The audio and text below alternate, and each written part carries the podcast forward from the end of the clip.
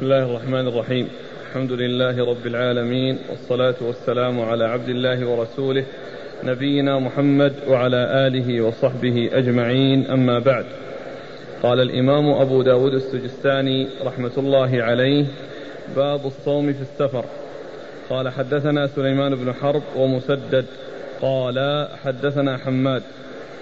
عن هشام بن عروة عن أبيه عن عائشة رضي الله عنها أن حمزة الأسلمي رضي الله عنه سأل النبي صلى الله عليه وآله وسلم فقال يا رسول الله إني رجل أسرد الصوم أفأصوم في السفر؟ قال صم إن شئت وأفطر إن شئت. بسم الله الرحمن الرحيم الحمد لله رب العالمين وصلى الله وسلم وبارك على عبده ورسوله نبينا محمد وعلى آله وأصحابه أجمعين أما بعد فيقول الإمام أبو داود السجستاني رحمه الله تعالى باب الصوم في السفر. أي حكمه والصوم في السفر سواء كان فرضا أو نفلا يسوغ للإنسان أن يصوم ويسوغ له أن يفطر في حال سفره.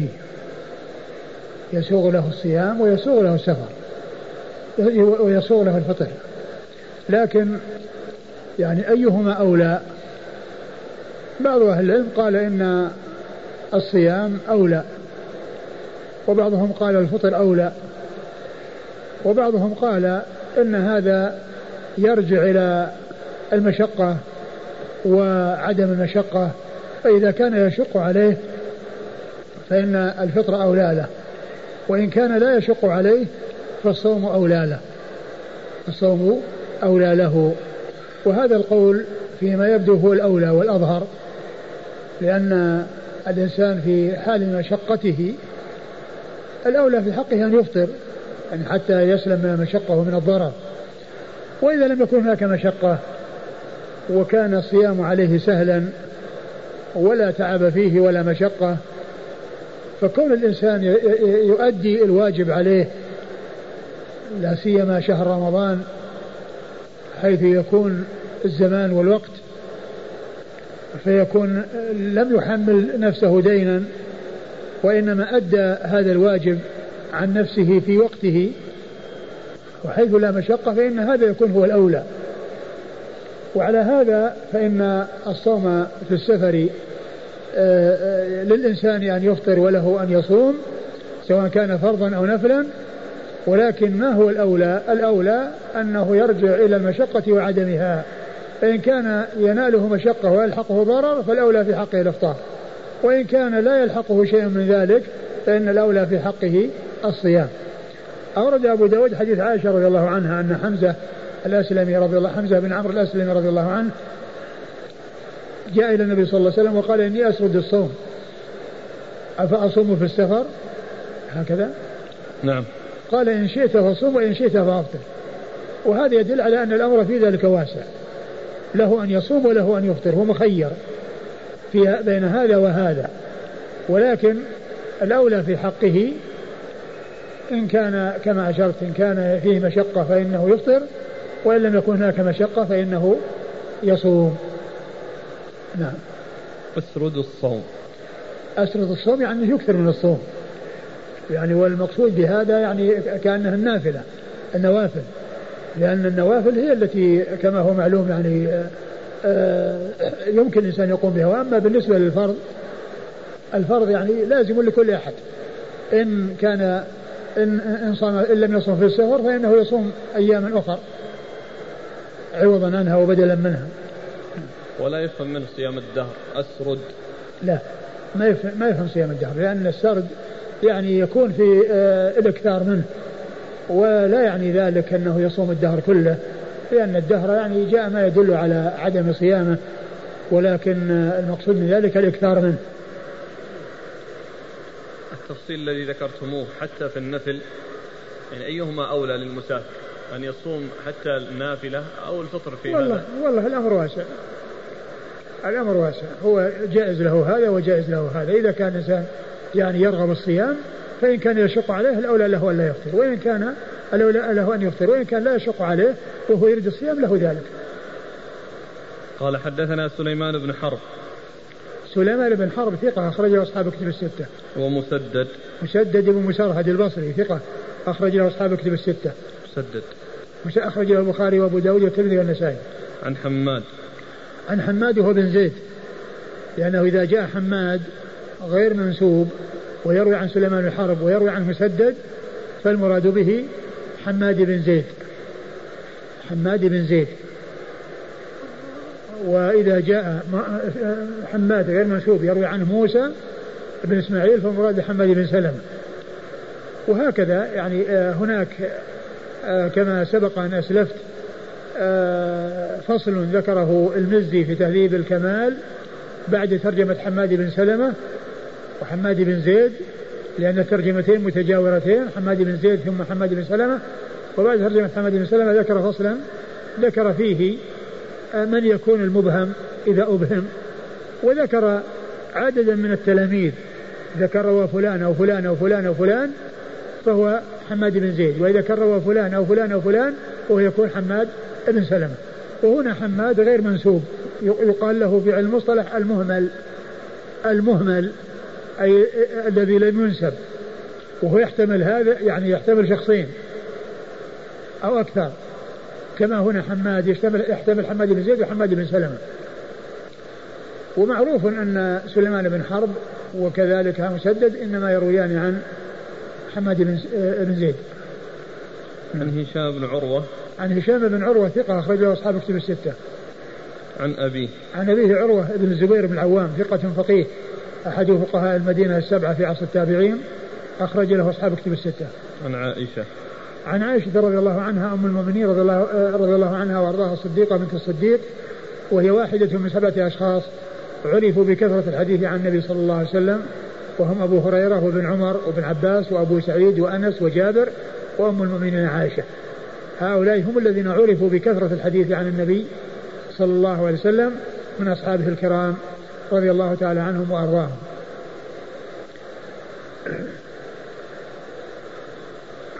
قال حدثنا عبد الله بن محمد النفيلي قال حدثنا محمد بن عبد المجيد المدني قال سمعت حمزة بن محمد بن حمزة الأسلمي يذكر أن أباه أخبره عن جده رضي الله عنه أنه قال قلت يا رسول الله إني صاحب ظهر أعالجه أسافر عليه وأكريه.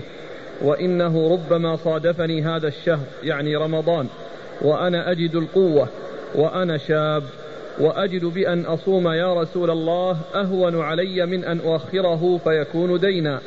أفأصوم يا رسول الله أعظم لأجري أو أفطر؟ قال أي ذلك شئت يا حمزة؟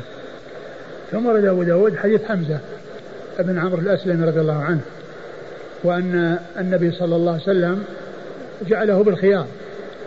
بين أن يصوم وأن يفطر. وكان هذا فيه تنصيص على أنه شهر الصوم.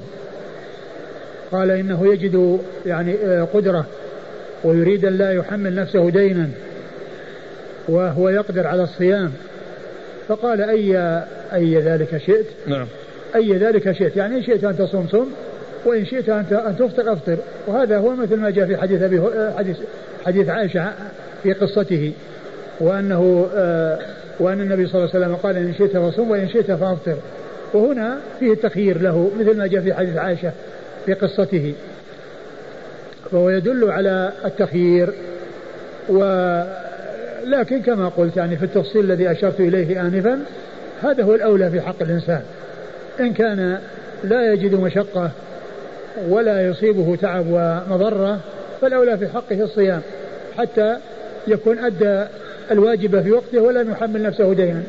وإن كان عليه مشقة في ذلك فالأولى في حقه أن يفطر لأنها رخصة رخص الله تعالى له بها فإذا كان يلانه مشقة فلا يقدم على شيء عليه في مشقة وإنما يأتي بالرخصة التي رخص الله تعالى له بها بأن يفطر ويصوم آه، يعني عدة ما أفطر من أيام أخر. أعد المتن عن حمزة قال قلت يا رسول الله إني صاحب ظهر أعالجه. إني صاحب ظهر يعني صاحب مركوب يعني دواب. أعالجه يعني أستعمله وأكريه.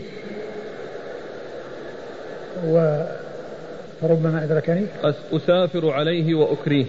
أسافر عليه وأكريه يعني أحيانا يسافر عليه يعني لنفسه وأحيانا يكريه بأن يعني يكون معه. نعم. أجار. نعم يكريه أجار نعم.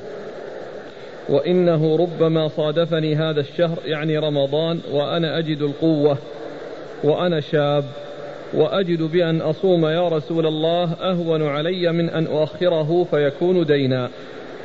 نعم. أفأصوم يا رسول الله أعظم لأجري أو أفطر؟ قال أي ذلك شئت يا حمزة؟ قال أفأصوم أو أفطر؟ قال أي ذلك شئت. يعني لك هذا ولك هذا. لك أن تصوم ولك أن تفطر. وهو مثل ما جاء في التخير الذي جاء فيه كالتخير الذي جاء عن عائشة في قصته أي قصة حمزة هذا. والإسناد ضعيف ولكنه آه، من حيث مطابق لما تقدم في حديث أبي آه، حديث عائشة رضي الله عنها في قصته من التخيير وهو من حيث الإسناد ضعيف ولكنه صحيح يعني من حيث المعنى ثابت. وقد جاء عن عائشة رضي الله عنها بالطريق الصحيحة الثابتة المتقدمة وأن النبي صلى الله عليه وسلم خيره. وعائشة تحكي التخيير له وهو, وهو يحكي التخيير لنفسه من رسول الله صلى الله عليه وسلم. نعم.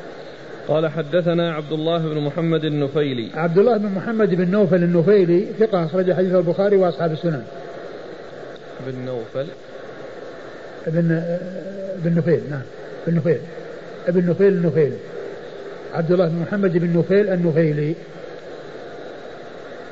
أخرج له. البخاري وأصحاب السنة عن محمد بن عبد المجيد المدني. عن محمد بن عبد المجيد المدني وهو مقبول أخرج أبو داود. مقبول أخرج له أبو داود. عن حمزة بن محمد بن حمزة الأسلمي. عن حمزة بن محمد بن حمزة الأسلمي وهو مجهول أخرج له أبو داود. مجهول الحال. ها؟ مجهول الحال. مجهول الحال نعم. مجهول الحال أخرج له أبو داود. عن أبيه. عن أبيه وهو مقبول أخرج له أبو داود. البخاري تعليقا وأبو داود والنسائي. البخاري تعليقا وأبو داود والنسائي. عن جده. عن جده حمزة بن عمرو رضي الله عنه صاحب رسول الله صلى الله عليه وسلم وحديثه. أخرج البخاري تعليقا ومسلم وأبو داود والنسائي. البخاري تعليقا ومسلم وأبو داود والنسائي.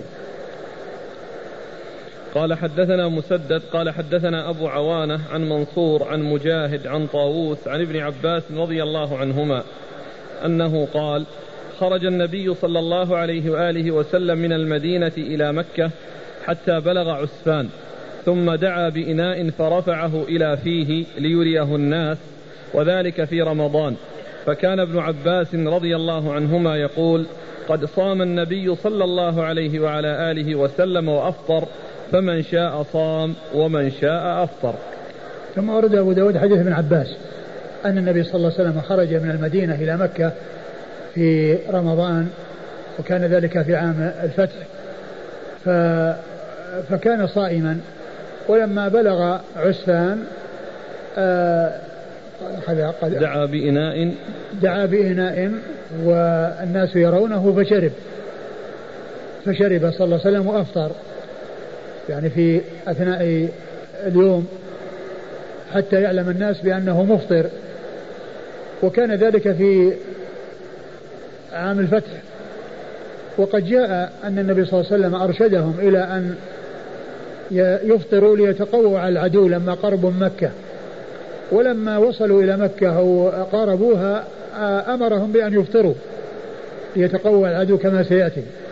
وهنا أفطر ليراه الناس وحتى يتابعوه ويقتدوا به صلى الله عليه وسلم. وفي هذا أنه صام وأفطر وهو مسافر لأنه كان أولا صائما ثم أفطر. فكان يصوم فكان صام وأفطر في السفر. ففيه أنه صام قبل أن يصل إلى عسفان وأفطر بعدما وصل إلى عسفان. من عسفان وما بعده أفطر. فكان ابن عباس رضي الله عنه يقول قد صام النبي صلى الله عليه وسلم وأفطر فمن شاء صام ومن شاء أفطر. قد صام النبي صلى الله عليه وسلم وأفطر فمن شاء صام ومن شاء أفطر. لأن النبي صلى الله عليه وسلم صام أولا ثم أفطر آخرا فمن شاء صام ومن شاء أفطر. يعني للإنسان أن يصوم وله أن يفطر. نعم. قال حدثنا مسدد عن أبي عوانة مسدد مر ذكره أبو عوانة هو الوضاح ابن عبد الله اليشكري ثقة أخرج له أصحاب الكتب الستة عن منصور منصور بن المعتمر ثقة أخرج له أصحاب الكتب الستة عن مجاهد عن مجاهد بن جبر المكي ثقة أخرج له أصحاب الكتب الستة. عن طاووس. عن طاووس بن كيسان وهو ثقة أخرج له أصحاب الكتب الستة. عن ابن عباس. عن ابن عباس عبد الله بن عباس بن عبد المطلب بن عم النبي صلى الله عليه وسلم أحد العبادلة الأربعة من أصحابه الكرام ومن عبد الله بن عباس وعبد الله بن عمر وعبد الله بن عمرو وعبد الله بن الزبير. وهو أحد السبعة الذين عرفوا بكثرة الحديث عن النبي صلى الله عليه وسلم.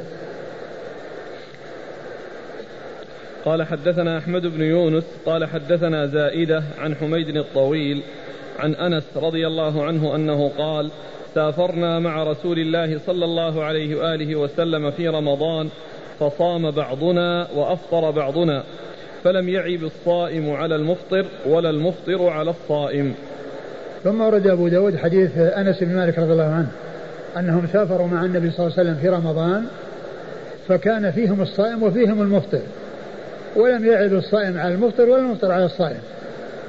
يعني إن الأمر واسع وأن كل واحد له أن يصوم وله أن يفطر. وما عاب من صام على من أفطر وما عاب من أفطر على من صام. فدل هذا على أن الأمر واسع في السفر للإنسان أن يصوم وله يفطر ولكن التفصيل الذي أشرت إليه هو المناسب قال حدثنا أحمد بن يونس أحمد بن عبد الله بن يونس ثقة أخرج له أصحاب الكتب الستة. عن زائدة. زائدة بن قدامة ثقة أخرج له أصحاب الكتب الستة. عن حميد الطويل. عن حميد بن أبي حميد الطويل وهو ثقة أخرج له أصحاب الكتب الستة. عن أنس.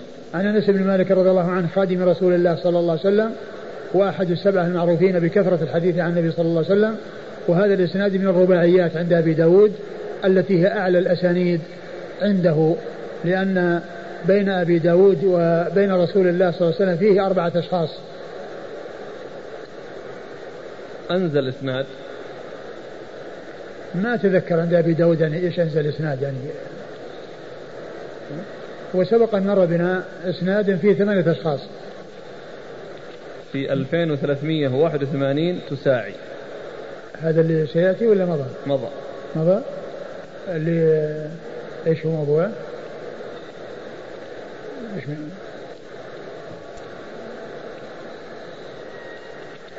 باب الصائم يستقيء عامدا. باب الصائم يستقيء عامدا. أي. اقرأ. قال حدثنا أبو معمر عبد الله بن عمرو عن قال حدثنا عبد الوارث قال حدثنا الحسين عن يحيى قال حدثني عبد الرحمن بن عمرو الأوزاعي عن يعيش بن الوليد بن هشام أن أباه حدثه قال حدثني معدان بن طلحة أن أبا الدرداء حدثه. أي تسعة. تسعة أشخاص. هذا يعني مرة قريبا. أي نعم. نعم. تسعة أشخاص تساعد ما أدري هل هناك يعني هل هناك شيء أنزل منه عند أبي داود؟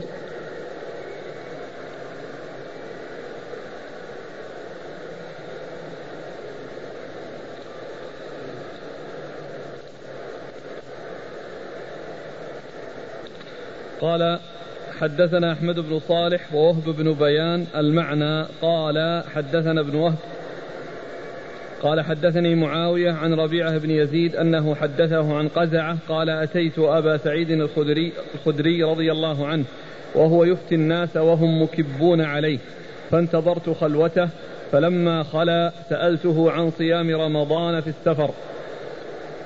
فقال خرجنا مع النبي صلى الله عليه وآله وسلم في رمضان عام الفتح فكان رسول الله صلى الله عليه وآله وسلم يصوم ونصوم. حتى بلغ منزلا من المنازل فقال إنكم قد دنوتم من عدوكم والفطر أقوى لكم فأصبحنا منا الصائم ومنا المفطر قال ثم سرنا فنزلنا منزلا فقال إنكم تصبحون عدوكم والفطر أقوى لكم فأفطروا فكانت عزيمة من رسول الله صلى الله عليه وآله وسلم قال أبو سعيد ثم لقد رأيتني أصوم مع النبي صلى الله عليه وآله وسلم قبل ذلك وبعد ذلك. ثم أورد أبو داود رحمه الله حديث أبي سعيد الخدري رضي الله عنه أنه سأله قزعة عن الصوم في السفر فأجابه بالحديث أجابه بالحديث عن النبي صلى الله عليه وسلم. وهذه يعني من طرق من المسالك التي يسلكها الصحابة رضي الله عنهم وأرضاهم أنهم كانوا أنهم إذا سئلوا عن شيء أجابوا بالأثر. أجابوا بالأثر أجابوا بالحديث وفيه الجواب. ففيه الجواب والدليل. الجواب والدليل أو الجواب مشتملا على الدليل. كانوا إذا سئلوا أجابوا بالأثر. وقد يجيب ثم يذكر الحديث ولكن الغالب أنه يأتي بالأثر. وأحيانا يأتي بالحديث الطويل مشتمل على جملة على جملة يعني آه، معينة محددة من الحديث الطويل هي محل الشاهد ولكنه يسوق الحديث بأكمله من أجل الجملة التي فيه. ومن ذلك حديث آه، حديث جبريل المشهور في أول أول حديث في صحيح مسلم لأن ابن عمر رضي الله عنه يعني جاءه ناس من البصرة وسألوه عن يعني أنهم آه، خرج في في في بلدهم ناس يعني يتكلمون في القدر. ف عبد الله بن عمر يعني تبرأ منهم وثم ساق عن أبيه وأتى بحديث جبريل. الطويل من أجل وأن تؤمن بالقدر خيره وشره. وأن تؤمن بالقدر خيره وشره. يعني فأتى بالحديث والطويل المشتمل على محل الشاهد منه. فكانوا رحمة الله رضي الله تعالى عنهم وأرضاهم إذا سئلوا أجابوا بالأثر. يقول قزعة سألت آه، جئت إلى أبي سعيد. أتيت أبا سعيد الخدري وهو يفتي الناس وهم مكبون عليه. أتيت إلى أبي سعيد الخدري وهو يفتي الناس وهم مكبون عليه يستفتون يعني كثيرون. ف انتظرت خلوته. نظرت خلوته يعني انتهز يعني تحين له فرصة يعني يخف عنده الزحام والناس المكبون عليه. فجاء وسأله عن الصوم في السفر. سأله عن الصوم في السفر فقال خرجنا. خرجنا. فلما خلا سألته عن صيام رمضان في السفر فقال خرجنا مع النبي صلى الله عليه وآله وسلم في رمضان عام الفتح. فكان رسول الله صلى الله عليه وآله وسلم يصوم ونصوم حتى بلغ منزلا من المنازل فقال إنكم قد دنوتم من عدوكم والفطر أقوى لكم. يعني هنا قال يعني آه، آه، قال كنا مع النبي صلى الله عليه وسلم في السفر. في رمضان آه، يعني وأننا وذلك في عام الفتح وأنهم كانوا يصومون النبي صلى الله عليه وسلم كان يصوم ويصومون معه. ولما جاءوا في مكان يعني في الطريق قال إنكم دنوتم من عدوكم والفطر أقوى لكم. والفطر أقوى لكم. يعني هذا فيه إرشاد وإيماء إلى أن إلى أن يفطروا وهذا ما في عزيمة. ما أمرهم؟ ولكنه أرشد إلى أن هذا أقوى لهم. فلما دنوا من عدوهم وقال قال إنكم مصبحون عدوكم فأفطروا. فكان فكان عزيمة. يعني معناه الأمر الأخير عزيمة. وأما الأمر الأول ففيه إرشاد. الذي هو يعني فيه إرشاد. لأنه قال الفطر أقوى لكم. وفي الآخر قال أفطروا. لأنه قبل ذلك كان بينهم وبين العدو مسافة فكونهم يفطرون حتى يكون عندهم شيء من القوة أولى ولكنهم بعد أن وصلوا العدو وصاروا مصبحين له فكونهم يفطرون ويكون على قوة حتى يتمكنوا مما يريدون هذا هو العزيمة التي آه، آه، أمر بها رسول الله صلى الله عليه وسلم. قال أبو سعيد بعد ذلك فكنت نعم. ثم لقد رأيتني أصوم مع النبي صلى الله عليه وسلم قبل ذلك وبعد ذلك. ثم رأيتني أصوم مع النبي صلى الله عليه وسلم بعد ذلك وقبل ذلك. يعني بعد ذلك وقبل ذلك. فدل على أن الصوم في السفر بابه واسع. نعم. قال حدثنا أحمد بن صالح. أحمد بن صالح المصري. ثقة. أخرج له البخاري وأبو داود والترمذي في الشمائل. ووهب بن بيان. وهو ابن بيان الواسطي ثقة أخرجه أبو داود والنسائي. عن ابن وهب. عن ابن وهب عبد الله بن وهب المصري ثقة أخرج له أصحاب الكتب الستة. عن معاوية. عن معاوية بن صالح وهو ثقة أخرج له. صدوق له أوهام صدوق له أوهام أخرج له. البخاري في جزء القراءة ومسلم وأصحاب السنن. البخاري في جزء القراءة ومسلم وأصحاب السنن. عن ربيعة بن يزيد. عن ربيعة بن يزيد وهو ثقة أخرج له أصحاب الكتب. أخرج أصحاب الكتب الستة. عن قزعة. عن قزعة بن يحيى قزعة بن يحيى وهو ثقة أخرج له أصحاب الكتب. وهو ثقة أخرجه أصحاب الكتب الستة. عن أبي سعيد الخدري وهو سعد بن مالك بن سنان رضي الله تعالى عنه صاحب رسول الله صلى الله عليه وسلم وهو أحد السبعة المعروفين بكثرة الحديث عن النبي صلى الله عليه وسلم. أحسن الله إليك. لقاء العدو ولو بدون سفر. عذر في الإفطار. يعني في الحضر. نعم. لو دهم عدو أهل بلد وهم صائمون لهم أن يفطروا ليتقووا في اللقاء. ما أدري. قال رحمه الله تعالى باب اختيار الفطر. قال حدثنا أبو الوليد الطيالسي. قال حدثنا شعبة عن محمد بن عبد الرحمن يعني بن سعد بن زرارة. عن محمد بن عمرو بن حسن عن جابر بن عبد الله رضي الله عنهما أن رسول الله صلى الله عليه وآله وسلم رأى رجلا يظلل عليه والزحام عليه فقال ليس من البر الصيام في السفر. ثم ورد أبو داود هذه الترجمة باب اختيار الفطر. يعني يكون الفطر أولى. ومعلوم أن الفطر يكون أولى فيما إذا كان هناك مشقة. فيما إذا كان هناك مشقة فالفطر يكون أولى. وهو يختار في هذه الحالة. لا شك أنه أولى وأفضل من كون الإنسان يتحمل مشقة ويتعب نفسه والله تعالى قد يسر له ورخص له وسهل له. فيأخذ برخصة الله ولا يتعب نفسه ويحملها ما يشق عليها وما يكون عليها فيه عنة ومشقة. أورد أبو داود رحمه الله حديث جابر. حديث جابر بن عبد الله أن النبي صلى الله عليه وسلم كان في سفر فرأى رجلا يظلل عليه فقال ما هذا؟ قالوا صائم. قال ليس من البر الصيام في السفر. يعني آه ليس من البر الصيام في السفر أي الصوم الذي يؤدي إلى هذه الحال. وإلا فإن النبي صلى الله عليه وسلم صام, صام في السفر وأصحابه صاموا, صاموا معه في السفر. ولكن المقصود الذي نفي أن يكون من البر الصيام الذي يؤدي بالإنسان إلى المشقة والذي يحمل الإنسان نفسه ما يشق عليه وما لا يستطيعه. فالرسول صلى الله عليه وسلم لما سأل وقالوا له أنه صائم يعني أن هذا الذي حصل له بسبب الصيام فقال عليه الصلاة والسلام ليس من البر الصيام في السفر. نعم. قال حدثنا أبو, أبو الوليد الطيالسي. أبو الوليد الطيالسي هشام بن عبد الملك ثقة أخرجه أصحاب كتب الستة. عن شعبة. عن شعبة بن الحجاج الواسطي ثقة أخرج له أصحاب كتب الستة. عن محمد بن عبد الرحمن يعني بن سعد بن زرارة. محمد بن عبد الرحمن بن سعد بن زرارة هو ثقة أخرج له أصحاب الكتب. ثقة أخرج له أصحاب الكتب الستة. عن محمد بن عمرو بن حسن.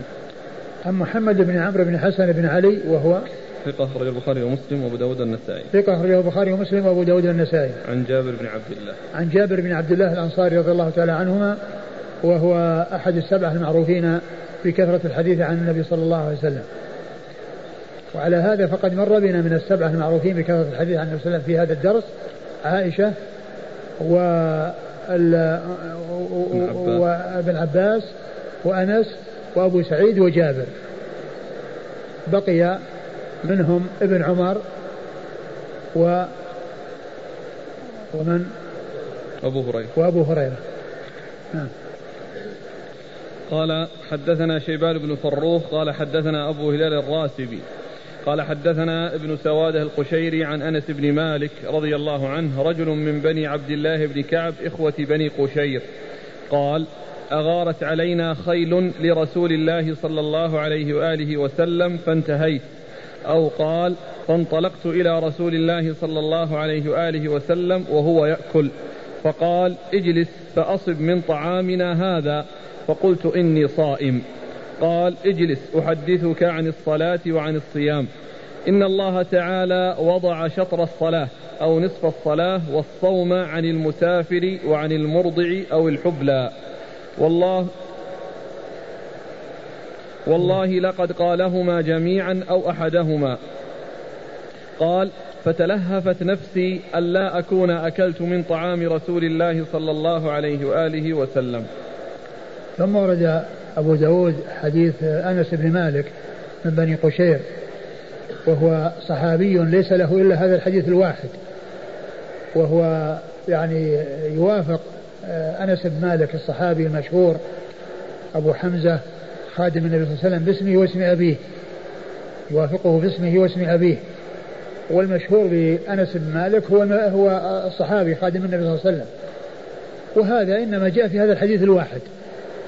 ليس له في الكتب الستة إلا هذا الحديث الواحد عن رسول الله صلى الله عليه وسلم. آه قال أغارت علينا خيل لرسول الله صلى الله عليه وسلم. خيل لرسول الله صلى الله عليه وسلم فذهبت. قال فانتهيت أو قال فانطلقت إلى رسول الله صلى الله عليه وسلم. فانطلقت إلى رسول الله صلى الله عليه وسلم وهو يأكل. فقال اجلس فأصب من طعامنا هذا. اجلس فأصب من طعامنا هذا. قلت إني صائم. قال أحدثك؟ اجلس أحدثك عن الصلاة وعن الصيام. قال اجلس أحدثك عن الصلاة والصيام. إن الله وضع عن شطر الصلاة أو نصف الصلاة. وضع شطر الصلاة أو نصف الصلاة يعني شك من الراوي هل قال شطر أو قال نصف. والمقصود من ذلك آه، الرباعية كونها بدل ما تكون أربع صارت ثنتين يعني صارت ركعتين يعني خففت الرباعية من أربع إلى ركعتين. نعم. والصوم. والصوم يعني آه، المقصود منها أنه آه، وضعه يعني وضع الإلزام بصيامه في حال السفر على أن يصوم أياما أخر لأن لأن لأن ذكرت أمور كلها حصل فيها تخفيف ولكن هي متفاوتة متفاوتة في التخفيف وفي نوع التخفيف. هذه الرباعية صارت اثنتين وهذا بدلا من أن يلزم بالصيام رخص له بأن يفطر وأن يقضي أياما أخر بدل الأيام التي أفطرها. يعني فحصل فيه شيء من التخفيف. لأنه لو ألزم بالصيام يعني صار عليه مشقة وصار عليه مضرة ولكنه رخص له بأن يفطر ولكنه يقضي أياما أخر بدلا من الأيام التي أفطرها. نعم. وضع شطر الصلاة والصوم عن المسافر وعن المرضع أو الحبلى. وعن المرضع أو الحبلى لا شك من الراوي. قال قال والله قال كلتيهما أو إحداهما. يعني قال المرضع والحبلى أو قال المرضع أو الحبلى. يعني إما أنه قال واحدة أو قال الاثنتين. أو أنه قال الاثنتين.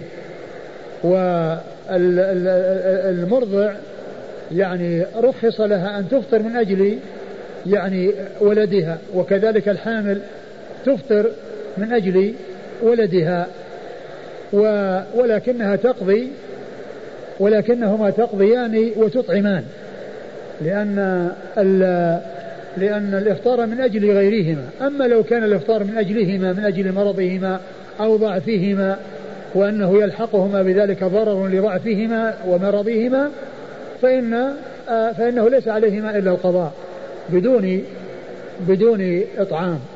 ولكنه إذا حصل الإفطار من أجل مصلحة الغير فإنهما يفطران ويقضيان ويطعمان يعني عن كل يوم مسكين يطعمان عن كل يوم مسكين. يعني معناه أنه كما وضع عن المسافر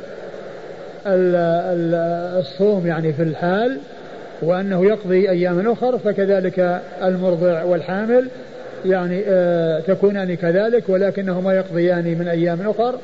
وإذا كان الترخيص لهما من أجل مصلحة جنينهما فأيضا يكون آه عليهما آه كفارة وهي إطعام مسكين مع القضاء. قال فتلهفت نفسي ألا أكون أكلت من طعام رسول الله صلى الله عليه وسلم. فتلهفت نفسي ألا أكون يعني كونه يعني ما حصل يعني أنه يأكل يعني آه، كأنه آه، يعني تألم وتأثر لذلك وود أن يكون قد أكل. قال حدثنا شيبان بن فروخ. شيبان بن فروخ صدوق أخرجه مسلم وأبو داود. صدوق يهم أخرج له مسلم وأبو داود. نعم صدوق يهم. صدوق يهم أخرجه مسلم وأبو داود. نعم والنسائي. والنسائي. عن أبي هلال الراسبي. عن أبي هلال الراسبي وهو صدوق فيه لين محمد بن سليم. صدوق فيه لين أخرج له البخاري تعليقا محمد بن سليم صدوق فيه لين أخرج له البخاري تعليقا وأصحاب السنن البخاري تعليقا وأصحاب السنن عن ابن سوادة القشيري. عن ابن سوادة القشيري وهو عبد الله وهو ثقة أخرج له مسلم وأصحاب السنن ثقة أخرج له مسلم وأصحاب السنن عن أنس بن مالك. عن أنس بن مالك رضي الله عنه صاحب رسول الله صلى الله عليه وسلم وأخرج له أصحاب السنن أخرج له أصحاب السنن وليس له إلا هذا الحديث الواحد. قال رحمه الله تعالى باب من اختار الصيام. قال حدثنا مؤمل بن الفضل قال حدثنا الوليد قال حدثنا سعيد بن عبد العزيز قال حدثني إسماعيل بن عبيد الله قال حدثتني أم الدرداء عن أبي الدرداء رضي الله عنه قال خرجنا مع رسول الله صلى الله عليه وعلى آله وسلم في بعض غزواته في حر شديد حتى إن أحدنا ليضع يده على رأسه أو كفه على رأسه من شدة الحر. ما فينا صائم إلا رسول الله صلى الله عليه وآله وسلم وعبد الله بن رواحة رضي الله عنه. ثم ورد أبو داود حديث أبي الدرداء رضي الله عنه. الباب. الترجمة باب من اختار الصيام. يعني الترجمة السابقة من اختار الفطر.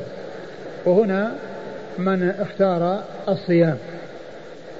و آه، أورد أبو داود حديث أبي الدرداء رضي الله عنه أنهم كانوا مع النبي صلى الله عليه وسلم في سفر وكان في حر شديد وكان واحد منهم يضع يده على رأسه من شدة الحر قال وليس فينا صائم إلا رسول الله صلى الله عليه وسلم وعبد الله بن رواحة رضي الله عنه.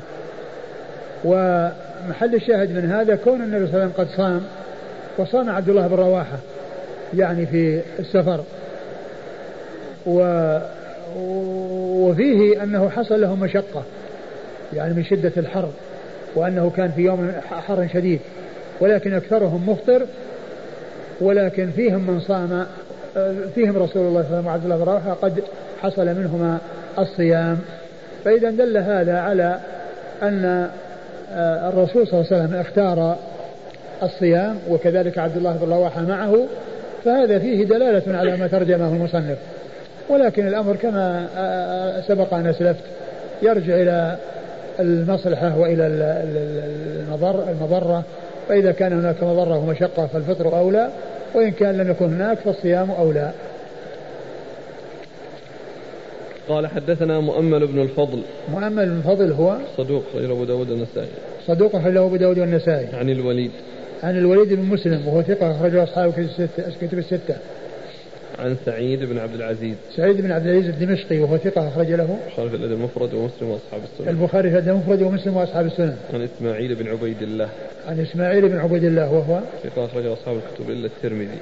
وهو ثقة أخرجه أصحاب الكتب الستة إلى الترمذي. عن أم الدرداء.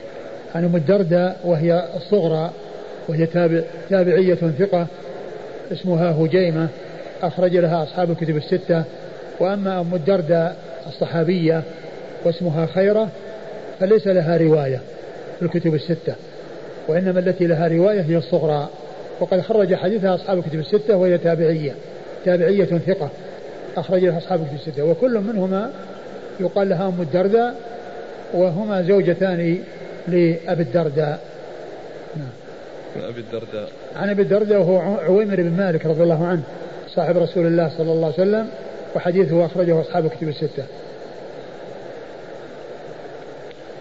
قال حدثنا حامد بن يحيى قال حدثنا هاشم بن القاسم قال حا وحدثنا عقبة بن مكرم قال حدثنا أبو قتيبة المعنى قال حدثنا عبد الصمد بن حبيب بن عبد الله الأزدي قال حدثني حبيب بن عبد الله قال سمعت سنان بن سلمة بن المحبق الهذلي يحدث عن أبيه رضي الله عنه أنه قال قال رسول الله صلى الله عليه وآله وسلم من كانت له حمولة تأوي إلى شبع فليصم رمضان حيث أدركه. ثم ورد أبو أبو داود حديث سلمة بن محبق رضي الله عنه.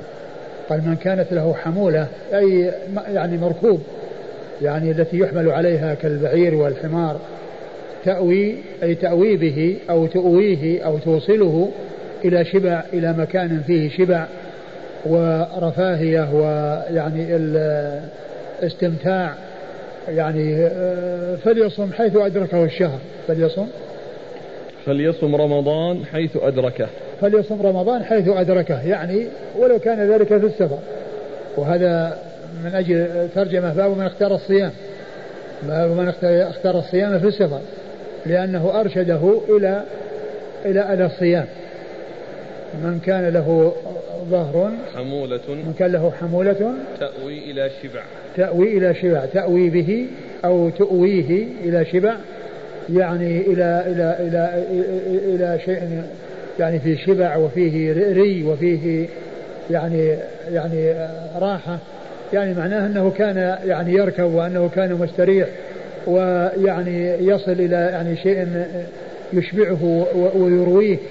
فإنه يصوم الشهر حيث أدركه. يعني معناه أنه يفضل الصيام. يفضل الصيام. لكن الحديث يعني آه، ضعيف في إسناده من هو متكلم فيه. وكون الإنسان مخير بين الصوم في السفر هذا كما هو معلوم واضح. ولكن الشأن هنا في الاستدلال على اختيار الصيام وتقديم الصيام على الإفطار وأنه يكون أولى من الإفطار. يعني هذا مما يدل عليه أو يدل له نعم. قال حدثنا حامد بن يحيى حامد بن يحيى هو ثقة خير أبو داود ثقة أخرجه أبو داود عن هاشم بن القاسم هاشم بن القاسم ثقة أخرجه أصحاب الكتب نعم أخرج أصحاب الكتب الستة. قال حا وحدثنا عقبة بن مكرم. قال حا وحدثنا عقبة بن مكرم وهو ثقة أخرجه مسلم وأبو داود والترمذي وابن ماجه. ثقة أخرجه مسلم وأبو داود والترمذي وابن ماجه. عن أبي قتيبة. عن أبي قتيبة هو سلم بن قتيبة.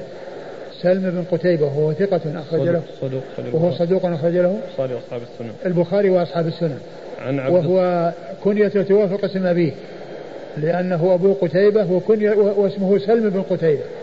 سلم بن قتيبة. و من أنواع علوم الحديث معرفة من وافقت كنيته اسم أبيه. وفائدة معرفة ذلك ألا يظن التصحيف في لو ذكر أبو بدل ابن لو جاء سلم أبو قتيبة الذي لا يدري أن كنيته أبو قتيبة يظن أن ابن صحفت وصارت أبو لكن من عرف أن كنيته توافق اسم أبيه إن قيل سلم بن قتيبة هو صحيح وإن قيل سلم أبو قتيبة فهو صحيح. وهذا هو الذي سبق أن ذكرت كلمة يعني قالها فيه يحيى بن يحيى بن يحيى بن سعيد القطان يعني هي توهين له وهي عبارة مشهورة عند العوام في هذا الزمان. يقول يعني ليس من جمال المحامل. يعني قال يحيى بن سعيد القطان ليس من جمال المحامل. يعني معناه أنه ليس ذاك الذي آه، يعني آه، يشبه جمال المحامل الذي يحمل والذي يستفاد منه. نعم. عن عبد الصمد بن حبيب بن عبد الله الأزدي. عبد الصمد بن حبيب بن عبد الله الأزدي هو مقبول. حافظ يقول ضعيف. ضعفه أحمد. وقال ابن معين لا بأس لا بأس له ضعفه أحمد وقال ابن معين لا بأس له نعم. أخرج له. أبو داود. أخرجه أبو داود. ما ترون الأمر غريب يعني العادة أنه يخلص بحكم الحافظ. والله وفيه كلام يعني كلام شديد للبخاري فيه وكلام يعني أشار إليه في في, في العون. يعني فيه كلام شديد يعني فيه. وكلمة لا بأس به عند يحيى بن معين توثيق. نعم. تعادل ثقة وهذا في اصطلاح يحيى بن معين مع أنه متشدد. نعم. أقول مع تشدده يوثقه. أي نعم. والقاعدة أن الجرح الجرح المبهم ما يقدم على التعديل لا هو بس فيه يعني شيء في شيء غيره ذكره في البخاري ما قال ذاهب الحديث أو قال منكر الحديث. ففي أشياء يعني ذكروها في الحاشية في التعليق في أقول كلام شديد فيه. قال منكر الحديث ذاهب الحديث. ولم يعد البخاري هذا الحديث شيئا. نعم. وقال أبو جعفر العقيلي لا يتابع عليه ولا يعرف إلا به يعني هذا الحديث. قال عن حبيب بن عبد الله. حبيب بن عبد الله هو؟ آه، مجهول أخرجه أبو داود. مجهول أخرج له أبو داود. عن سنان بن سلمة بن المحبق. عن سنان بن سلمة بن المحبق وهو له رؤية أخرجه مسلم وأبو داود. رؤية أخرجه مسلم وأبو داود. والنسائي بن ماجه. والنسائي بن ماجه. عن أبيه. عن أبيه سلمة المحبق رضي الله عنه وحديثه أخرجه أبو داود والنسائي وابن ماجه. أبو داود والنسائي وابن ماجه. وعلى هذا ففيه هذا المجهول وفيه هذا الذي آه، تكلم فيه ضعفه أحمد وقال البخاري منكر. قال إنه ذاهب الحديث. وقال عقيل لا يتابع عليه ولا يعرف إلا به. قال حدثنا نصر بن المهاجر قال حدثنا عبد الصمد بن عبد الوارث قال حدثنا عبد الصمد بن حبيب قال حدثني أبي عن سنان بن سلمة عن سلمة بن المحبق رضي الله عنهما أنه قال قال رسول الله صلى الله عليه وآله وسلم من أدركه رمضان في السفر فذكر معناه ثم ورد الحديث من طريق أخرى ولكنه آه، ذكر أوله وأشار إلى باقيه. قال من أدركه رمضان في السفر فذكر معناه فذكر معنى الرواية السابقة. نعم. قال حدثنا نصر بن المهاجر نصر بن المهاجر هو؟ ثقة أخرجه أبو داود. ثقة أخرجه أبو داود. عن عبد الصمد بن عبد الوارث. عن عبد الصمد بن عبد الوارث هو ثقة أخرج له. صدوق أخرج أصحاب الكتب. صدوق أخرج له أصحاب الكتب الستة. عن عبد الصمد بن حبيب عن أبيه عن سنان بن سلمة عن سلمة بن المحبب إيه، وقد مر ذكرهم جميعا في الإسناد السابق جزاكم الله خيرا وبارك الله فيكم ونفعنا الله بما قلتم. استشكل الإخوان في حديث أنس بن مالك القشيري الكعبي. آه إن الله تعالى وضع شطر الصلاة أو نصف الصلاة والصوم عن المسافر وعن المرضع أو الحبلى. فهل المرضع والحبلى لهم دخل في وضع شطر الصلاة؟ لا شطر الصلاة هو تابع للمسافر. لأن الصلاة خاصة بالمسافر لأنه قال وضع عن المسافر ثم قال الصوم. فلهم دخل في الصوم. ليس لهم دخل في الصلاة. لا هكذا. إن الله تعالى وضع شطر الصلاة أو نصف الصلاة والصوم عن لا. المسافر وعن المرضع أو الحبلى لا لا. يعني المرضع والحبلى ما لهم دخل في الصيام. وإنما هذا قالوا أنها أمور يعني تذكر يعني وأحكامها مختلفة. أحكامها مختلفة. فالصوم يعني يكون المسافر فيه عنده القصر وعنده الإفطار. وأما المرضع والحامل فعندهما الإفطار فقط وأما الصلاة فلا دخل لهما فيها. بل كل من كانت يعني في نفسه يعني من كان له رمق في الحياة فإنه يصلي الصلاة في وقتها على حسب طاقته وعلى حسب قدرته. ولكن المريض له أن يجمع وليس له أن يقصر. في حديث أبي الدرداء قال خرجنا مع رسول الله صلى الله عليه وسلم في بعض غزواته في حر شديد. المراد بهذه الغزوة هل هي غزوة الفتح؟ لأن في ذكر عبد الله بن رواحة. عبد الله بن رواحة كان استشهد في مؤتة وهي قبل الفتح. إذا أي غزوة؟ ما أدري.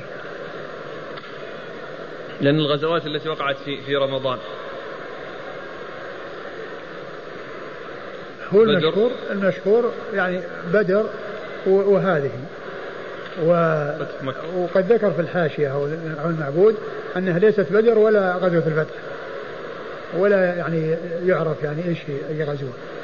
لأنه أشار إلى أنها ليس لا تكون بدر ولا تكون غزوة الفتح. في حديث أبي سعيد الذي فيه قزعة قال أتيت أبا سعيد الخدري وهو يفتي الناس وهم مكبون عليه.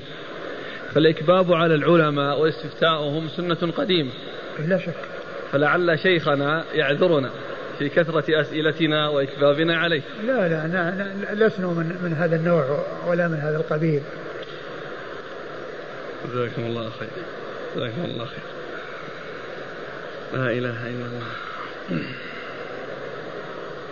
يقول السائل فضيلة الشيخ ما حكم من أخر صيام سبعة أيام لمن لم يجد الهدي إلى شهر شعبان؟ من لم يجد الهدي؟ إيه؟ والله المبادرة مطلوبة. المبادرة مطلوبة. يعني يعني كون الإنسان يؤدي يقال سبعة إذا رجعتم. صيام ثلاثة في الحج وسبعة إذا رجعتم وهي دين عليه. لكنه ليس بمتعين أنه يصومها من حين ما يصل. فلو فعلها وأنه يعني حصل تأخير هي دين في ذمته. فإذا أتى به في شعبان أو في أي مكان من السنة أو في أي وقت من السنة فقد أدى ما عليه. ولا ينبغي له أن يؤخر لكنه إن إن أخر فعليه فعليه أن يقضي. لأنها حصول التأخير لا يسقط الدين الذي في الذمة.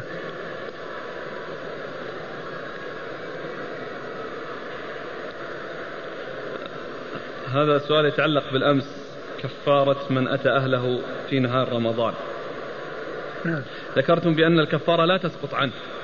فالأخ يقول ألا يكون من تأخير البيان عن وقت الحاجة أن الكفارة لا تسقط عن الرجل الذي جامع أهله في نهاية رمضان وأنها تبقى في دينا في ذمته؟ ما, ما, ما في تأخير بيان لأن البيان موجود من قبل. البيان موجود من قبل لا تستطيع كذا تستطيع كذا كذا. وبعد ذلك قال خذه وتصدق به. فقال أنا أحوج فأخذه وأكله وما تصدق. إذا الدين موجود في الذمة وما حصل التأخير لأن الكلام الذي قد حصل يدل على على لزومه. وكونه يعني معسر ما يدل على سقوطه. الإنسان إذا كان عليه دين إن كان ذو عسرة فنظر إلى الميسرة. ما يقال أنه يسقط وهذا عليه دين فلا يسقط. ما في شيء يدل على سقوطه بل يدل على ثبوته في الذمة وكون الرجل أعطي شيئا ليتصدق به ويؤدي الدين الذي عليه ثم قال إنه أحوج الناس إليه فأعطي إياه بقي الدين في ذمته. وكذلك مسألة الكفارة على المرأة المطاوعة. يقول نعم. الإخوان أليس هذا كذلك يدخل في هذه القاعدة الأصولية؟ لا يجوز تأخير البيان عن وقت الحاجة فإنه لم يقل أن هو على هو ما جاء يعني شيء ينفيها ولا شيء يثبته لكن من أفطر في رمضان بالجماع عليه كفارة. فهو إذا كان فهو قد أخبر عن نفسه أنه أفطر أعطي الجواب. وأما هي ما جاءت تستفتي. أقول ما جاءت تستفتي وما عرفنا ما جاءت تستفتي لكن كونها حصل منها ارتكاب المحظور أيضا يكون عليها فدية أو عليها كفارة. جاء في صحيح مسلم أن النبي صلى الله عليه وسلم قال ما بين بيتي ومنبري روضة من رياض الجنة ومنبري على حوضي. أو كما قال عليه الصلاة والسلام. السائل يقول ما معنى منبري على حوضي؟ الله أعلم. إذا كان الميت عليه دين فهل يجب على أبنائه أن يقضوا دين أبيهم؟ لا يجب عليهم ولكن يستحب لهم.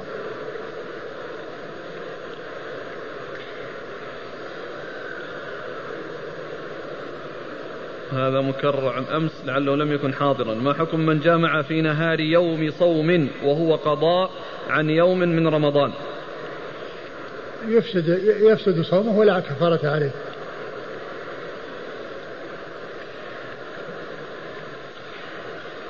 يسأل عن المسابقات الموجودة الآن في الأسواق وهي أن تشتري مثلا علبة البيبسي هذه أو نحوها ثم تأخذ الورقة عليها فتكتب الاسم ومعلومات عن عنوانك ثم ترسلها للشركة وبعد فترة يجري السحب فتكون الجائزة للفائز. الإنسان يعني الذي الأولى له أن يبتعد عن هذا الشيء ولا يشغل نفسه فيه.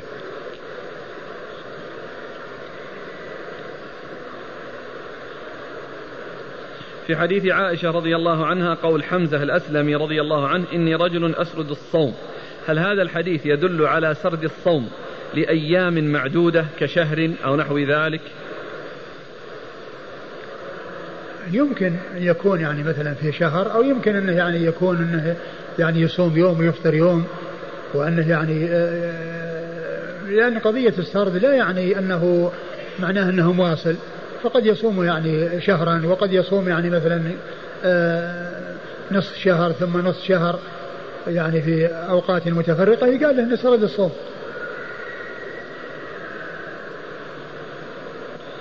هل يجوز, هل يجوز لي أن أفطر وأنا أسافر من المدينة إلى مكة في هذا العصر؟ والوقت لا يستغرق إلا خمس ساعات فقط. الجواز جائز ولكن الأولى لك أن لا تفطر.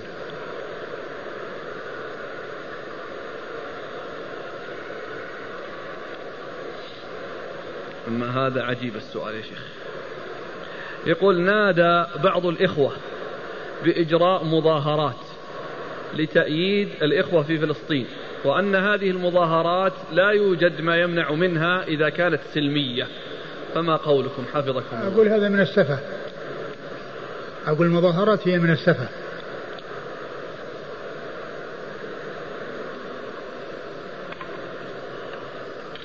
في صحيح مسلم عن حمزة بن عمرو الأسلمي أنه قال يا رسول الله إني أجد في قوة على الصيام في السفر فهل علي جناح? فقال رسول الله صلى الله عليه وسلم هي رخصة من الله فمن أخذ بها فحسن ومن أحب أن يصوم فلا جناح عليه. السؤال أليس في هذا الحديث إشارة إلى تفضيل الفطر في الصوم مطلقا؟ لقوله رخصة. هو معلوم معلوم أن الفطر رخصة. الفطر رخصة. فمن أخذ بها فحسن. أي الفطر هو رخصة لا شك. يعني الإنسان الذي يعني يحتاج إليها ويضطر إليها فإنه يأتي بها. يعني من, من ناحية الأولوية أنه يأتي بها إذا كان مضطر إليها. وأما إذا كان غير مضطر مثل الأسفار في هذا الزمان. الإنسان يسافر سفرا يعني ساعات ويكون في مكان مرتاح يعني في سيارة مكيفة وقد يكون نام. هذه الأربع ساعات أو يعني يذهب إلى مكة. يعني ما هناك مشقة. ما ما بينه وبين الإنسان اللي جالس في غرفة نايم في غرفة فرق. إلا أنه يقال أن هذا يجوز له أن يفطر لأنه سفر والترخيص نطة في السفر ولو لم يجد مشقة. ولكن الأولى أن الإنسان حيث لا مشقة يصوم. الأسئلة تتكرر في هذا المعنى. أن الفطر رخصة. والله جل وعلا يحب أن تؤتى رخصه. الإشكال في أن جاء عن النبي صلى الله عليه وسلم أن الله يحب أن تؤتى رخصه كما يحب أن تؤتى عزائم. فالفطر من الرخص. فلماذا لا يكون الفطر هو الأولى لكونه رخصة من الله والله يحب أن تؤتى رخصه؟ الرسول صلى الله عليه وسلم هو الذي قال إنها رخصة هو الذي صام. وافطر فدل على أن الأمر في ذلك واسع. ولكن إذا كان في مشقة فإنه يتعين أو أن الأولى الإتيان بالرخصة. أو كون الإنسان يعني آه كونه يعني يرغب عن الرخصة أيضا أيضا كذلك يجب يعني عليه أنه يعني يفطر. يعني حتى يعني آه، لا يحصل منه يعني هذا الشيء المحذور. يعني كونه يعني يحصل رغبة عن رخصة إذا كان هذا قصده هذا لا يجوز فعليه أن يفطر. وإذا كان يشق عليه عليه أن يفطر. وإن كان يعني ما رغب عن رخصة ولكنه يعني يوجد عنده نشاط وقوة ويريد أنه يؤدي الدين الذي عليه في الحال. فإن الأولى في حقه أن يصوم. والرسول صلى الله عليه وسلم حصل منه هذا وهذا.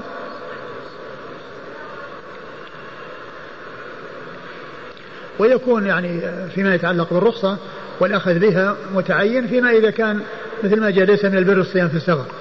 يعني في مثل هذه الحالة المعينة الأخذ بالرخصة هو هو هو, هو المتعين. هل يجوز للإنسان أن يقول في دعائه اللهم إني وكلتك بمن ظلمني فاغفر لهم إن شئت أو عذبهم إن شئت سبحان الله. لا ألا يسمح عنهم ويعني ويسامحهم ويحصل أجر وهل من السنة كشف الرأس عند نزول المطر؟ ما ما أدري. يقول أنه مسافر نوى الإقامة ثلاث أيام فلم يصلي السنن التي يسن تركها في السفر. فزادت إقامته إلى أربعة أيام أخرى. كيف؟ السؤال مسافر نوى الإقامة في بلد ثلاث أيام. فلم يصلي السنن التي يسن تركها في السفر. فزادت يقول فزادت إقامتي إلى أربعة أيام أخرى. فهل أستمر في ترك السنة؟ هو إذا كان في حدود أربعة أيام في حدود أربعة أيام فإنه يعتبر مسافر له أن يقصر. ولا ولا تلزمه السنن اللي هي يعني اللي هي الرواتب وأما الشف الوتر وركعة الفجر هذه متعينة لا يتركها الإنسان دائما وابدا لأن النبي صلى الله عليه وسلم ما كان يتركها لا في الحضر ولا في السفر. حديث ليس من البر الصيام في السفر هل صح على لغة حمير؟ ليس من بر صيام في سفر الرسول صلى الله عليه وسلم يعني تكلم به بلغة قريش بهذه اللغة التي تكلم بها ولكن يكون يعني آه، كونهم ينطقون بها بلغتهم فيقول ليس من من من من بر صيام بسفر يعني يجعلون الألف واللام يعني بدلها الميم فهذه لغتهم لكن آه، الرسول صلى الله عليه وسلم الذي آه، تكلم به تكلم بلغة قريش. ما نعلم يعني أنه تكلم بلغة حمير. لكن يمكن هذا يذكرون تمثيل للغة حمير بأنها كلمة ال تعددت ويؤتى بدلها بإم.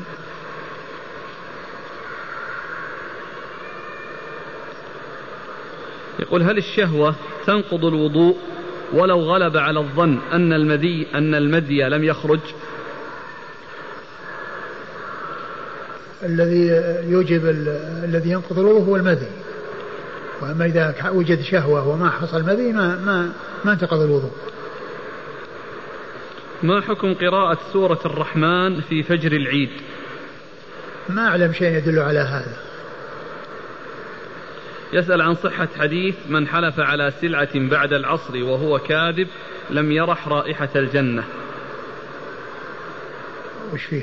يسأل عن صحته. ما أدري. يقول ذكرتم البارحة حفظكم الله أن ساحة المسجد تعد من المسجد ولكن الإشكال في وجود دورات المياه في هذه الساحة والمسجد ينبغي أن ينزه عنها عن ذلك. دورات المياه خارجة من المسجد. أقول دورات المياه خارج المسجد وما عداها يكون مسجد. ودورات المياه هي خارج المسجد ليست من المسجد. ولو كانت يحيط بها الساحات فيعني هي كما هو معلوم لها مكان معين وهي في البدرون والناس ينزلون إليها ومن نزل إليها لا خرج من المسجد. ومن خرج منها ودخل في الساعات الساحات فإنه يكون دخل المسجد.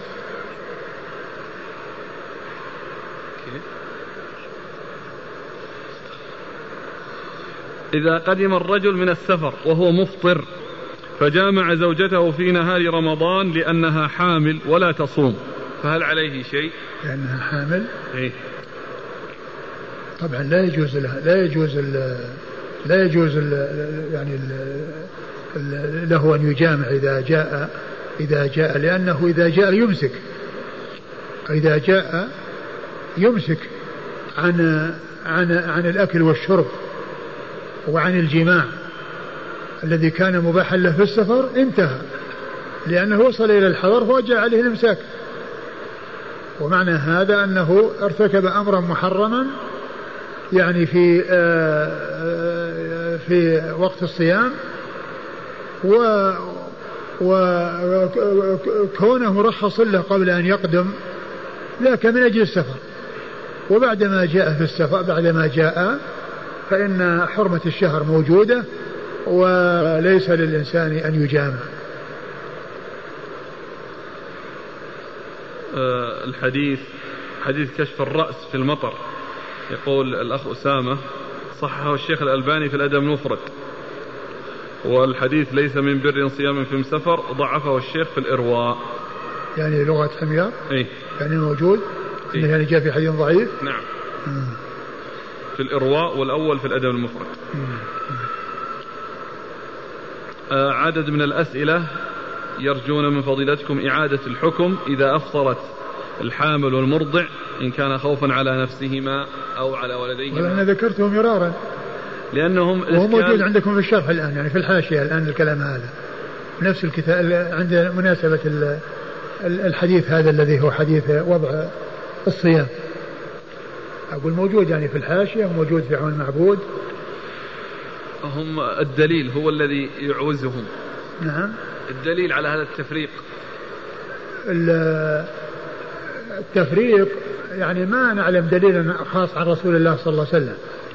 ولكن يعني آه، كون آه، قالوا كون الإنسان يفطر من أجل مصلحته ومن أجل عذره ومرضه آه، كالمريض الذي يعني من أنواع المرضى الذي قال الله عز وجل في حقه وفي حق المسافر عدة من أيام أخرى.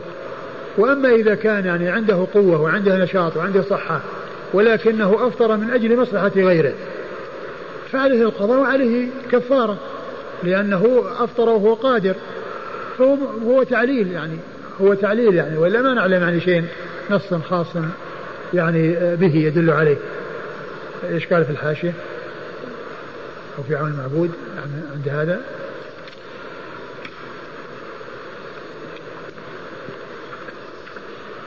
والحامل والمرضع تفطران إبقاء على الولد ثم تقضيان وتطعمان من أجل أن إفطارهما كان من أجل غير أنفسهما. وممن أوجب على الحامل والمرضع مع القضاء الإطعام مجاهد والشافعي وأحمد. وقال مالك الحب لا تقضي ولا تكفر لأنها بمنزلة المريض والمرضع تقضي وتكفر. وقال الحسن وعطاء تقضيان ولا تطعمان كالمريض.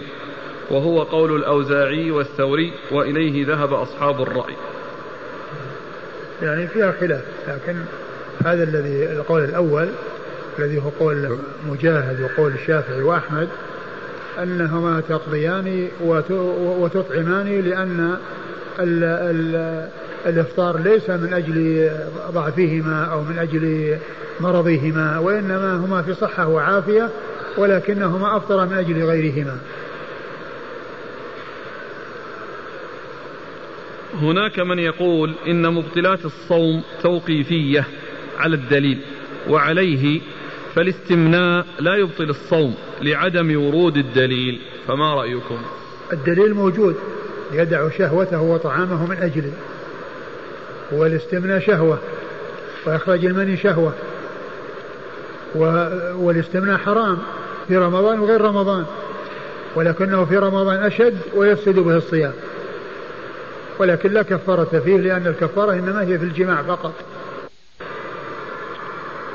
هل الاستمناء في نهار رمضان مثل الجماع عليه الكفارة؟ لا ما في كفارة ولكنه يفسد صيامه وعليه القضاء ويأثم. ويأثم لأنه فعل أمرا محرما. فعل أمرا محرما لو كان في غير رمضان. حتى هو في غير رمضان محرم فإذا كان في رمضان يكون الأمر أخطر وأخطر. ولكن ليس عليه كفارة وإنما عليه القضاء.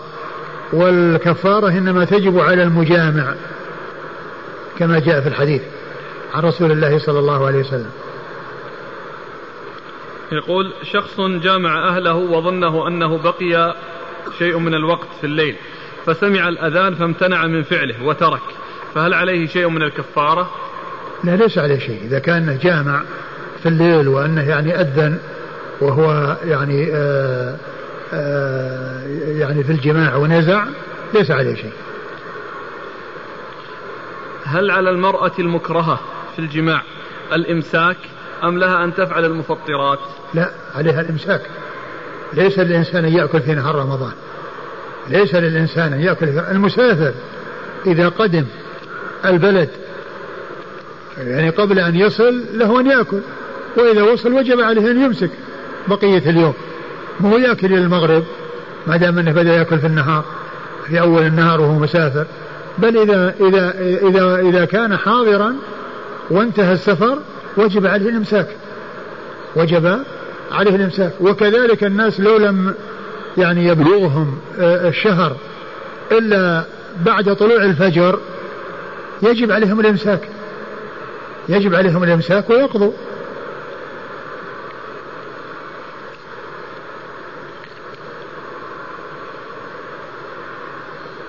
يقول هل يقول هل يقاس على الجماع من أفطر متعمدا بغير الجماع فتجب عليه الكفارة؟ لا ما تجب الكفارة إلا في الجماع فقط.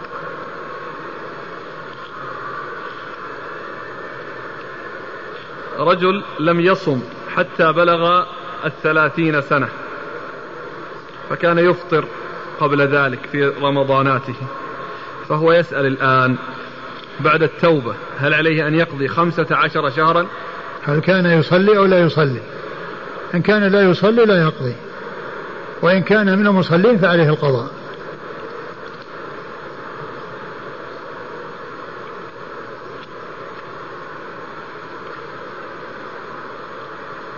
يقول ما حكم من جامع وهو صائم صوم تطوع؟ ليس في كفارة. أقول ليس في كفارة. يعني صوم التطوع لا يجب فيه كفارة وإنما الكفارة في يعني آه، صوم رمضان. حتى القضاء لو صام وهو يقضي يعني آه، في قضاء رمضان لا يجب عليه كفارة لأن الكفارة إنما هي لحرمة الشهر. يقول وما حكم من جامع ناسيا؟ من جامع ناسيا في خلاف بين العلم. منهم من ألحقه بالأكل والشرب ناسيا. وقال إنه لا كفارة عليه ولا قضاء يعني عليه. وبعض أهل العلم يقول أن الجماع يختلف عن الأكل والشرب لأن الجماع يعني من طرفين الجماع يكون من طرفين وإذا نسي أحدهما يذكر الآخر.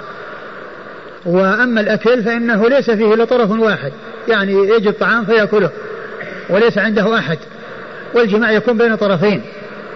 وأيضا الرسول صلى الله عليه وسلم لما جاءه الرجل وقال هلكت ما سأله قال أنت يعني آه، آه، يعني متعمد ولا ناسي؟ أنت متعمد أو ناسي؟ فبعض أهل العلم قال بأنه عليه آه، الكفارة لأن الرسول ما استفصل.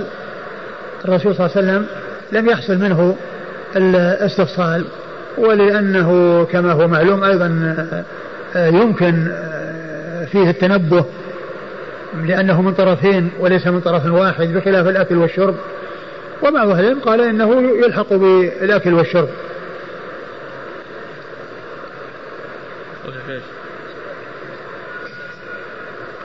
وش الراجح؟ والله الذي يبدو انه أن فيه الكفارة. ما يقاس؟ أقول الذي يبدو أن فيه الكفارة لأنه يختلف يختلف عن ذاك. الله المستعان. رجل تزوج في أول يوم من رمضان. أيوة. وأفطر عشرة أيام بالجماع أعوذ بالله. كل يوم عليه كفارة. كل يوم يكون عليه في كفارة لأن الإنسان في كل يوم.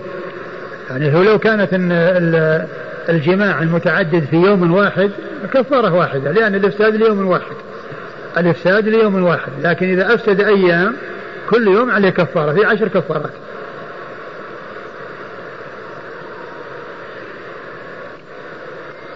يقول كيف تصوم المرأة التي قد جمعها زوجها وهي راضية؟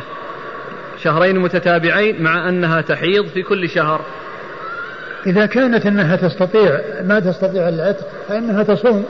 ولكنها الأيام التي التي هي معذورة فيها لا تحتسب. يعني تواصل.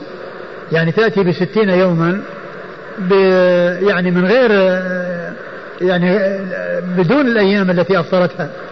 إذا إذا إذا انتهى حيضها تعود إلى الصيام حتى تكمل ستين يوما. يقول هل يمكن لمن عليه صوم قضاء أن يصوم النوافل؟ الإنسان يؤدي الفرض قبل النفل. الإنسان يؤدي الدين أول ثم يتصدق.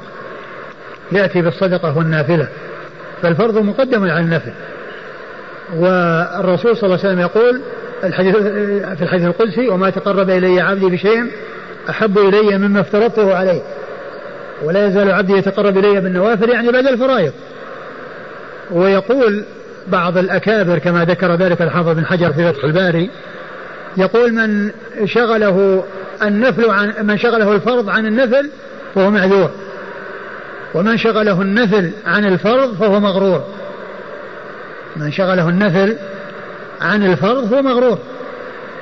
ومن اشتغل بالفرض عن النفل معذور. وهل يعني حديث عائشة يدل أنها ما كانت تصوم حتى النوافل إلى أن يأتي شعبان فتقضي ما عليها من رمضان؟ والله هذا الذي يبدو.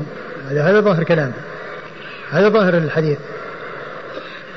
لأنها كانت لمكان لمكان صلى منها كانت آه، يعني آه، تؤخر. ويمكن أنها كانت تصوم يعني آه، يعني بعض الأيام. يعني إذا كان في حال كون النبي يصوم.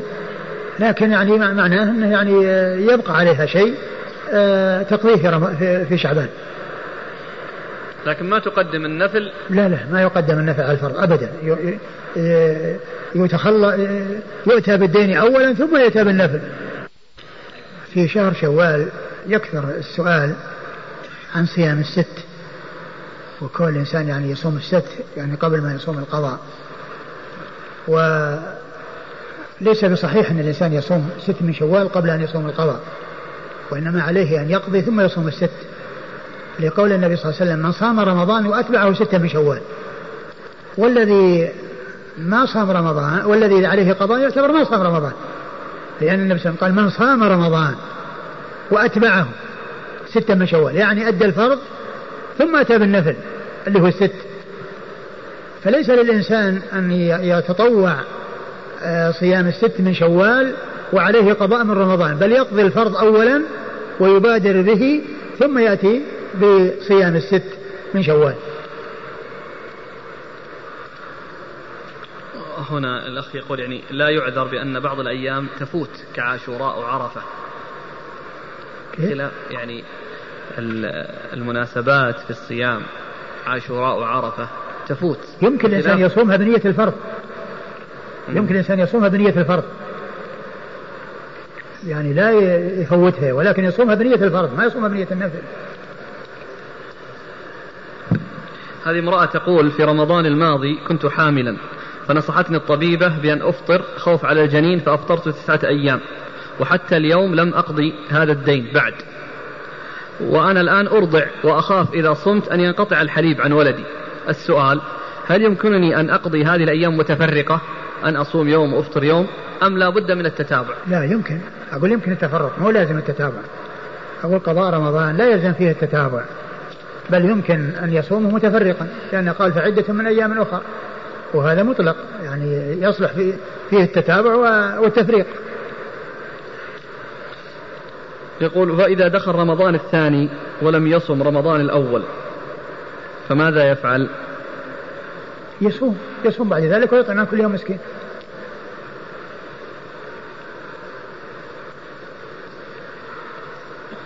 إذا جامع الرجل زوجته في صيام وكان هذا الصيام قضاء لصوم واجب فهل تجب عليه الكفارة؟ أنا قلت لا تجب وإنما تجب في نهار رمضان وأما إذا صام قضاء رمضان في شوال أو في محرم أو في صفر وجامع فيه فإنه لا كفارة عليه إذا دفع الولي مالا لأحد لكي يصوم عن موليه والله ما يصلح يعني بذل المال من أجل الصيام لأن هذا يصير مؤاجرة. يصير يعني العمل هذا يعني مبني على المؤاجرة يعني مثل جنس الاستئجار على قراءة القرآن وإهداء للأموات وما إلى ذلك. من الأمور ال ال ال العبادات يعني أقول مثل هذا لا يصلح. ولكن كونه يدفع لمن يحج لأن الحج يتطلب يعني نفقات ويتطلب آه، مشقة وكذا لا بأس بذلك. وأما الصوم يعني ما يعطيه أجرة على أن يصوم عن عن عن قريبة. بالأمس عن العتيرة. نعم. قال أبو داود العتيرة منسوخة والخبر منسوخ. وذكر صاحب عون المعبود أن العتيرة من فعل الجاهلية وفعلها المسلمون في صدر الإسلام. وذكر أنها منسوخة بقوله صلى الله عليه وسلم لا فرع ولا عتيرة. يعني الذي ذكر الحديث هذا اللي منسوخ. لا أمس. قال فيها واحد قال فيه حديث. اي العتيرة العتيرة حق. اي نعم ها؟ إيه. إيه بس اللفظ.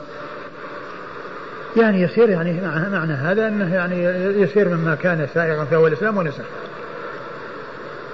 كيف يا شيخ يكون؟ يعني ما كان سائغا ما يقال انه كانت يعني في الجاهلية وبعدين يعني فعلت في أول الإسلام م. ثم جاء النهي عنها نعم. يصير هذا الحديث في ذاك الوقت الذي هو قبل النهي.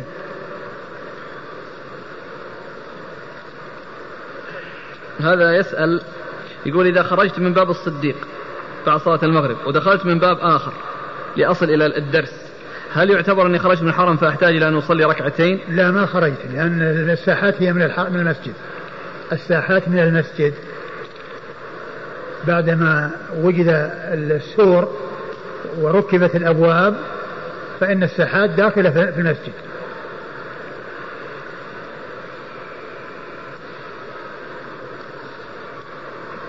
يقول هل للعمرة طواف وداع؟ بعض أهل العلم قال بذلك والذي يظهر أن الإنسان ينبغي له أن يودع وأن يحرص على أن يودع ولكن إن خرج غير مودع ليس عليه شيء ليس كالحج. الحج لو خرج غير مودع عليه فدية. وأما العمرة إن خرج غير مودع ليس عليه شيء لكن ينبغي له أن يودع. وبعض العلم قال بوجوبها كالحج. لكن ما نعلم. شيء واضح يدل على الوجوب لأن الأحاديث التي وردت إنما هي في الحج. ما يتعلق بطواف الوداع.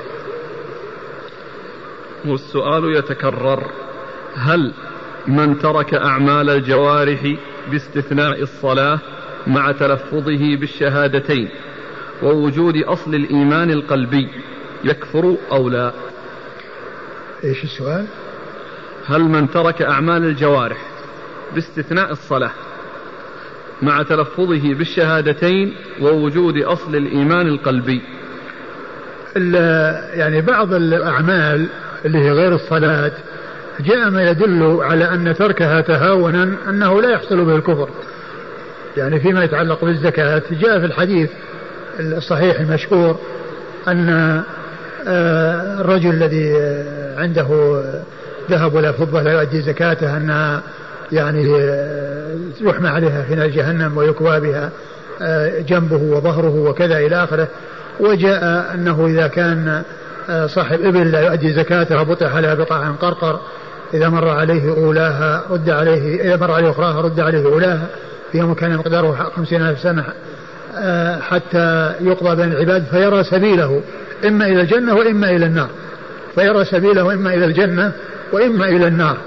فقوله إما إلى الجنة وإما إلى النار قوله إما إلى الجنة يدل على أنه لا يكون كافرا بذلك. ولكن آه, آه، إنه لا يكون كافرا بذلك. وأما بالنسبة للصلاة جاءت الأحاديث فيها. والإنسان يعني لا لا يترك الأشياء الواجبة لأن لأن كل إنسان يترك الواجب الأمور الواجبة عليه. هذا ضعف في إيمانه. هذا ضعف في إيمانه وضعف في يقينه. تبايع اثنان خارج المسجد. ولم تحصل المقابضة إلا في المسجد. المقابضة؟ إيه. يعني السلعة يعطيها هي في المسجد؟ لا كأنه الثمن. ها؟ كأنه وضع الله أعلم الثمن أو السلعة. كأنه يوفي. كونه يوفي ما في بس كل إنسان يوفي أو عليه دين ويعطيه يعني عنده نقود يعطيها لشخص آخر يقضي دينه لا بأس بذلك. أما إذا كان بالمعنى الأول الذي أما البيع والشراء؟ لا اتفقوا بس بيعطيه سلمه الكتاب ويأخذ منه خمسة ريال. اتفقوا متى؟ خارج؟ خارج المسجد. وقال أجيب لك بكرة الكتاب. ما في بس ما في بس بس صار في دفع لأن البيع والشراء كان يعني متفق عليه برا وأما هنا ما فيه إلا مناولة. ما في بيع وشراء وأخذ وإعطاء. يعني قضية يعني بكذا وبيع بكذا وينقص بكذا. أما أخذ الدين أو رده في كل إنسان يوفي كل إنسان يوفي في المسجد ما في بأس. أسأل عن كتاب مباحث في علوم القرآن. مباحث في القرآن للشيخ مناع القطان رحمه الله. أنا يعني ما أذكره تماما لكنه يعني فيه فوائد. لكن أن يكون يعني سليم وليس عليه ملاحظات ما عندي علم. يقول ما حكم شراء السيارة بالتقسيط ومن ثم بيعها للانتفاع بثمنها؟ الإنسان ما ينبغي له أنه يحمل نفسه ديون من أجل أن يعني يأتي بمشروع أو يعني يأتي بتجارة أو يعمل له عمل من الأعمال أو يعمل له مصنع أو يعمل له يعني متجر أو ما إلى ذلك. الإنسان لا يحمل نفسه من الدين لأن الدين أمره خطير. وقد جاء في الحديث أن الشهيد يغفر له كل شيء ثم جاء استثناء الدين. كما قال النبي صلى الله عليه وسلم سارني به جبريل آنفا.